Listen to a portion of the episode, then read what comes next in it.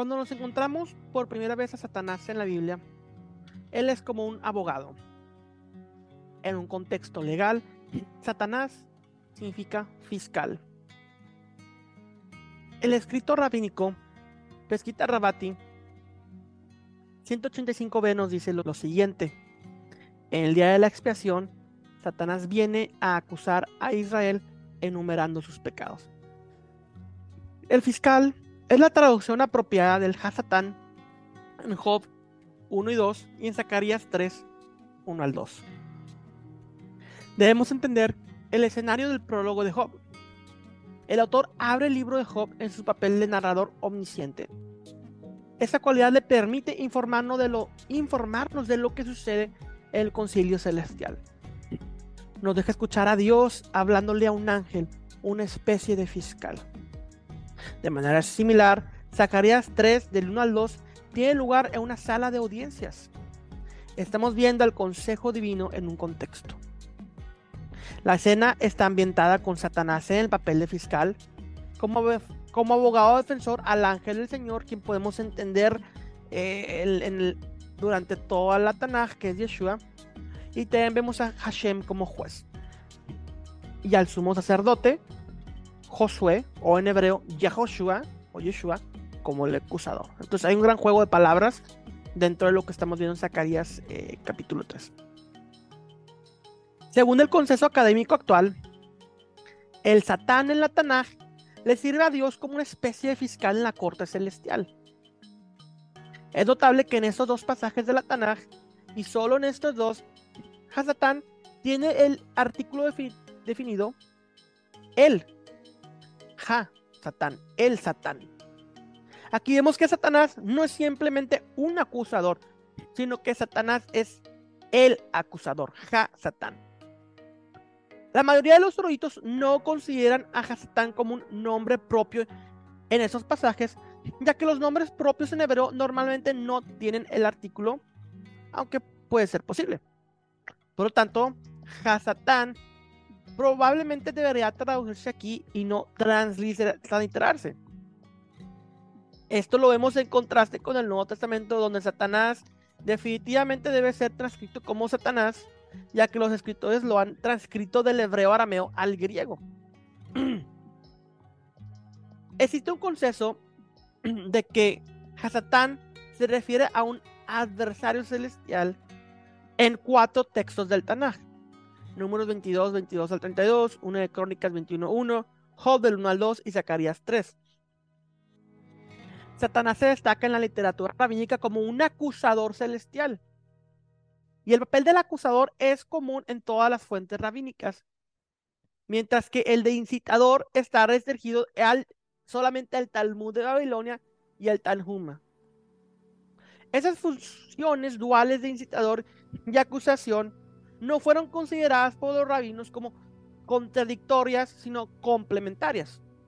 En el Tratado de Baba Bata 16a, un dicho atribuido a un anónimo afirma que Satanás baja a la tierra, incita y luego asciende al cielo y despierta la ira, la ira de Dios.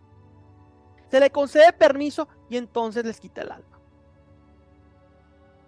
Aquí se presenta a Satanás como un fiscal demasiado celoso que se involucra en lo que se llamaría el atrapamiento en un contexto legal moderno.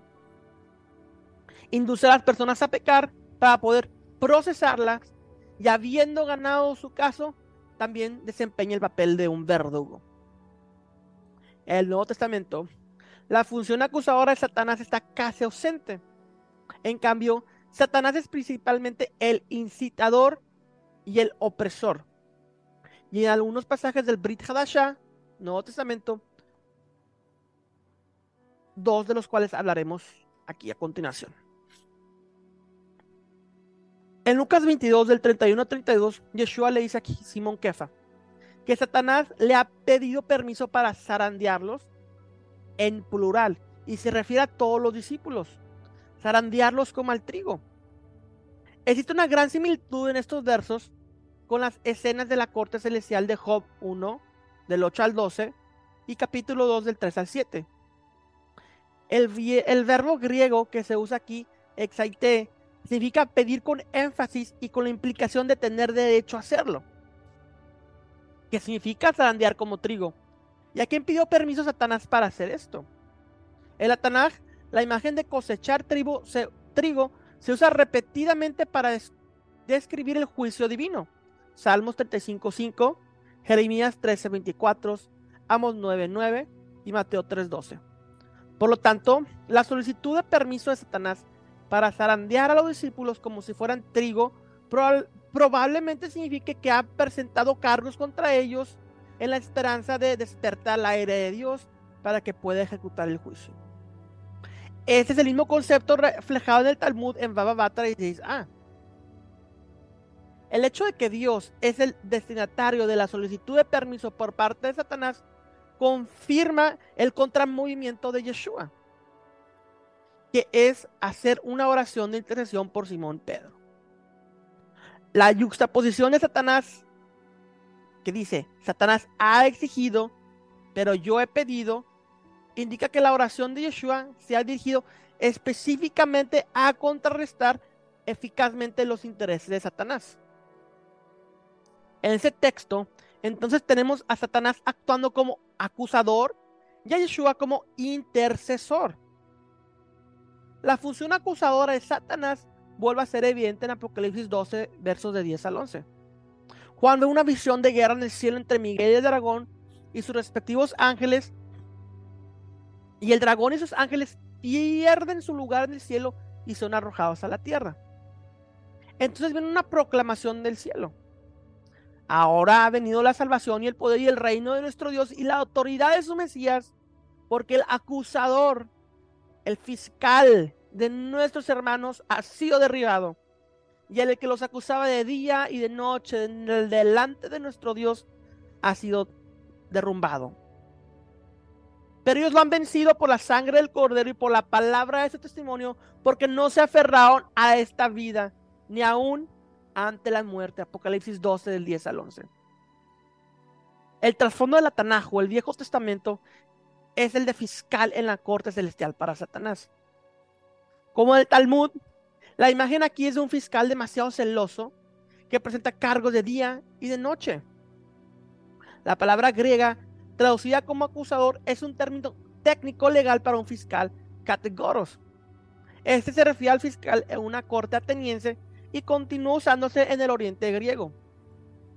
Categoros también se usa en el sentido del fiscal en los escritos de Flavio Josefo, y esto lo vemos en Antigüedades de los Judíos 7.6. Y también lo encontramos en una inscripción de Laconia, fechada en el 42 de la era común. El procedimiento de los juicios penales en el antiguo Israel se describe de la siguiente manera. Tanto las acciones civiles como las penales se juzgaban en la puerta sin duda. Y la selección de este lugar para el juicio se hizo para permitir que el número máximo de personas presenciaran los procedimientos. En una causa penal, el, acusador se colocaba a la derecha del imputado y en presencia de los mayores que estaban sentados. Él presentaba su denuncia. Aunque esta acusación por lo general se hacía oralmente, se, podía hacer también por escrito. La persona acusada puede ser asistida en su defensa por un defensor que de hecho es un testigo de la defensa. Cada uno de los ancianos sentados como juez actuaba como árbitro en el caso y podría dar el mismo las pruebas pertinentes al asunto que se estaba juzgando. El testigo acusador tenía una responsabilidad especial en la instrucción del caso y su papel estaba enfatizado por la regla de que si se imponía la pena de muerte, era él quien debía arrojar la primera piedra en ejecución por la sentencia. Parece ser que en el antiguo Israel el papel de acusador generalmente no lo desempeñaba un profesional designado por el Estado como hoy. No obstante, ya sea por designación divina o por autodesignación, Satanás llegó a ser visto como alguien que cumple esta función en la corte celestial de manera continua. Esto en cuanto al acusador que pasa con la defensa, una vez más, en el antiguo Israel generalmente no había abogados defensores profesionales disponibles para el público. Así también en la antigua Roma, los abogados generalmente no presentaban a particulares ante los distintos tribunales. Sin embargo, Debido a que esta palabra es poco usada en el griego antiguo, la mayoría de los eruditos han aceptado su conclusión de que paracletos era una palabra de designación general que podía aparecer en contextos legales y cuando aparecía el paracletos era un partidario o patrocinador del acusado. Cuando uno llegaba ante el, tribunal de Dios, uno se encontraba enfrentando cargos formidables. Los pecados que uno había olvidado serían traídos contra uno y el diablo, el acusador, el Satanás estaría ahí, tratando de hacer que uno parezca lo peor posible. Pero había ciertas cosas en el otro lado. Las buenas obras que pueden hablar a favor de uno y pesar más que la evidencia contraria.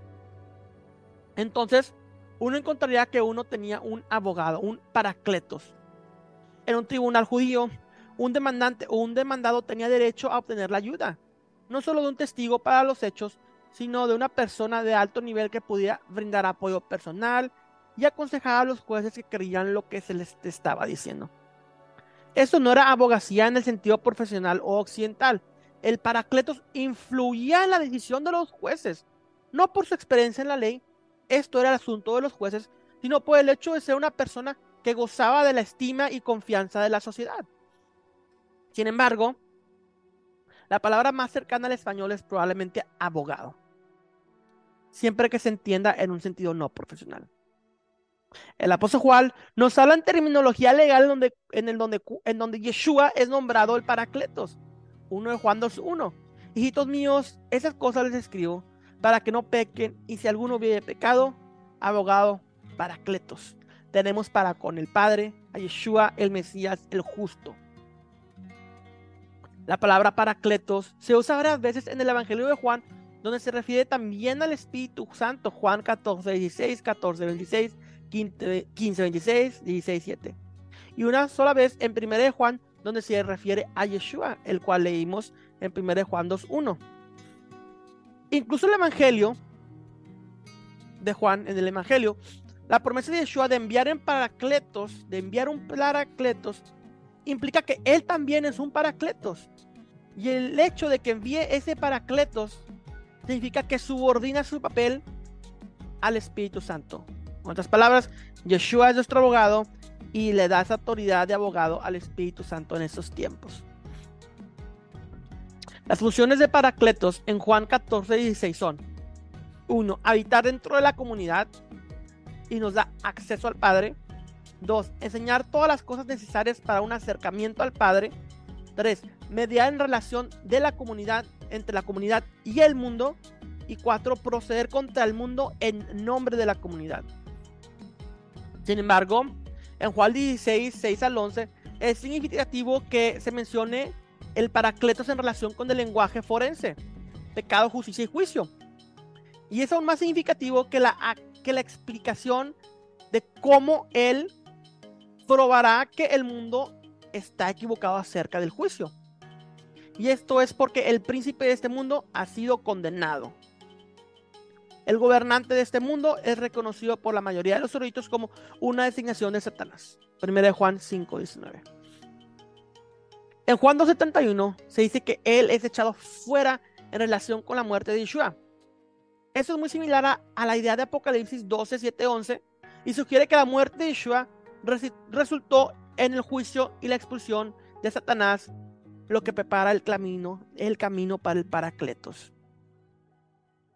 Satanás permanece activo, como se detalla en Apocalipsis capítulo 12, versos 2 al 18, pero por ahora no tiene acceso a la corte celestial. En 1 Juan 2.1 el Paracletos es Yeshua, y aquí la connotación forense del término es inconfundible. Pero si alguno peca, abogado tenemos ante el Padre, a Yeshua el justo, el Paracletos, tenemos ante el Padre. La diferencia entre el Espíritu Santo como Paracletos y Yeshua como Paracletos es que el Espíritu Santo está con nosotros, mientras que Yeshua está con el Padre. El Espíritu Santo es enviado por Yeshua para ayudar a los creyentes en esa situación terrenal, mientras que Yeshua mismo intercede por nosotros en la corte celestial. Y esto es totalmente lo opuesto a Satanás, el fiscal. Lo interesante de las palabras griegas categor, fiscal y paracletos, abogado, es que ambas fueron integradas al idioma hebreo como palabras prestadas y aparece con frecuencia en la literatura rabínica en contextos legales que se refieren a un fiscal y a un, y a un abogado respectivamente, incluso en el contexto de la corte celestial. En el Targum de Hom 33-23 dice, un solo ángel es paraclit, de paracletos, entre mil acusadores categor. Porque Avot 4.11, Rabbi Eliezer Ben Jacob dice, quien cumple el mandamiento adquiere para ser un abogado, paraclit, de paracletos, pero quien transgrede una transgresión adquiere para ser un fiscal, categor. Entonces vemos que son prestadas esas palabras, también lo vemos en Éxodo Rabá 18.5.